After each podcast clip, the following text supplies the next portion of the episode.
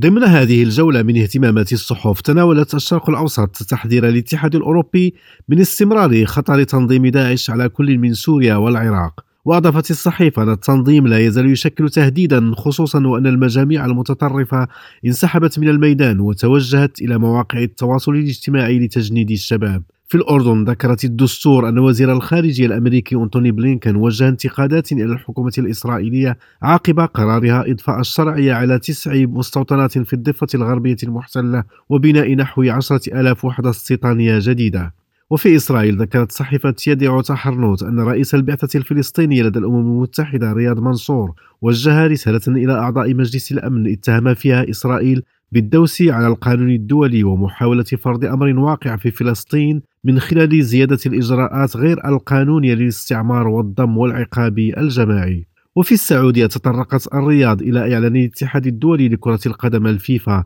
عن إقامة النسخة المقبلة من كأس العالم للأندية في المملكة العربية السعودية في دجنبر 2023 وقالت إن المملكة تصبح بذلك الدولة السادسة المستضيفة للبطولة منذ انطلاقتها في العام 2000 عبد الرزاق طربق من تل أبيب لريم راديو.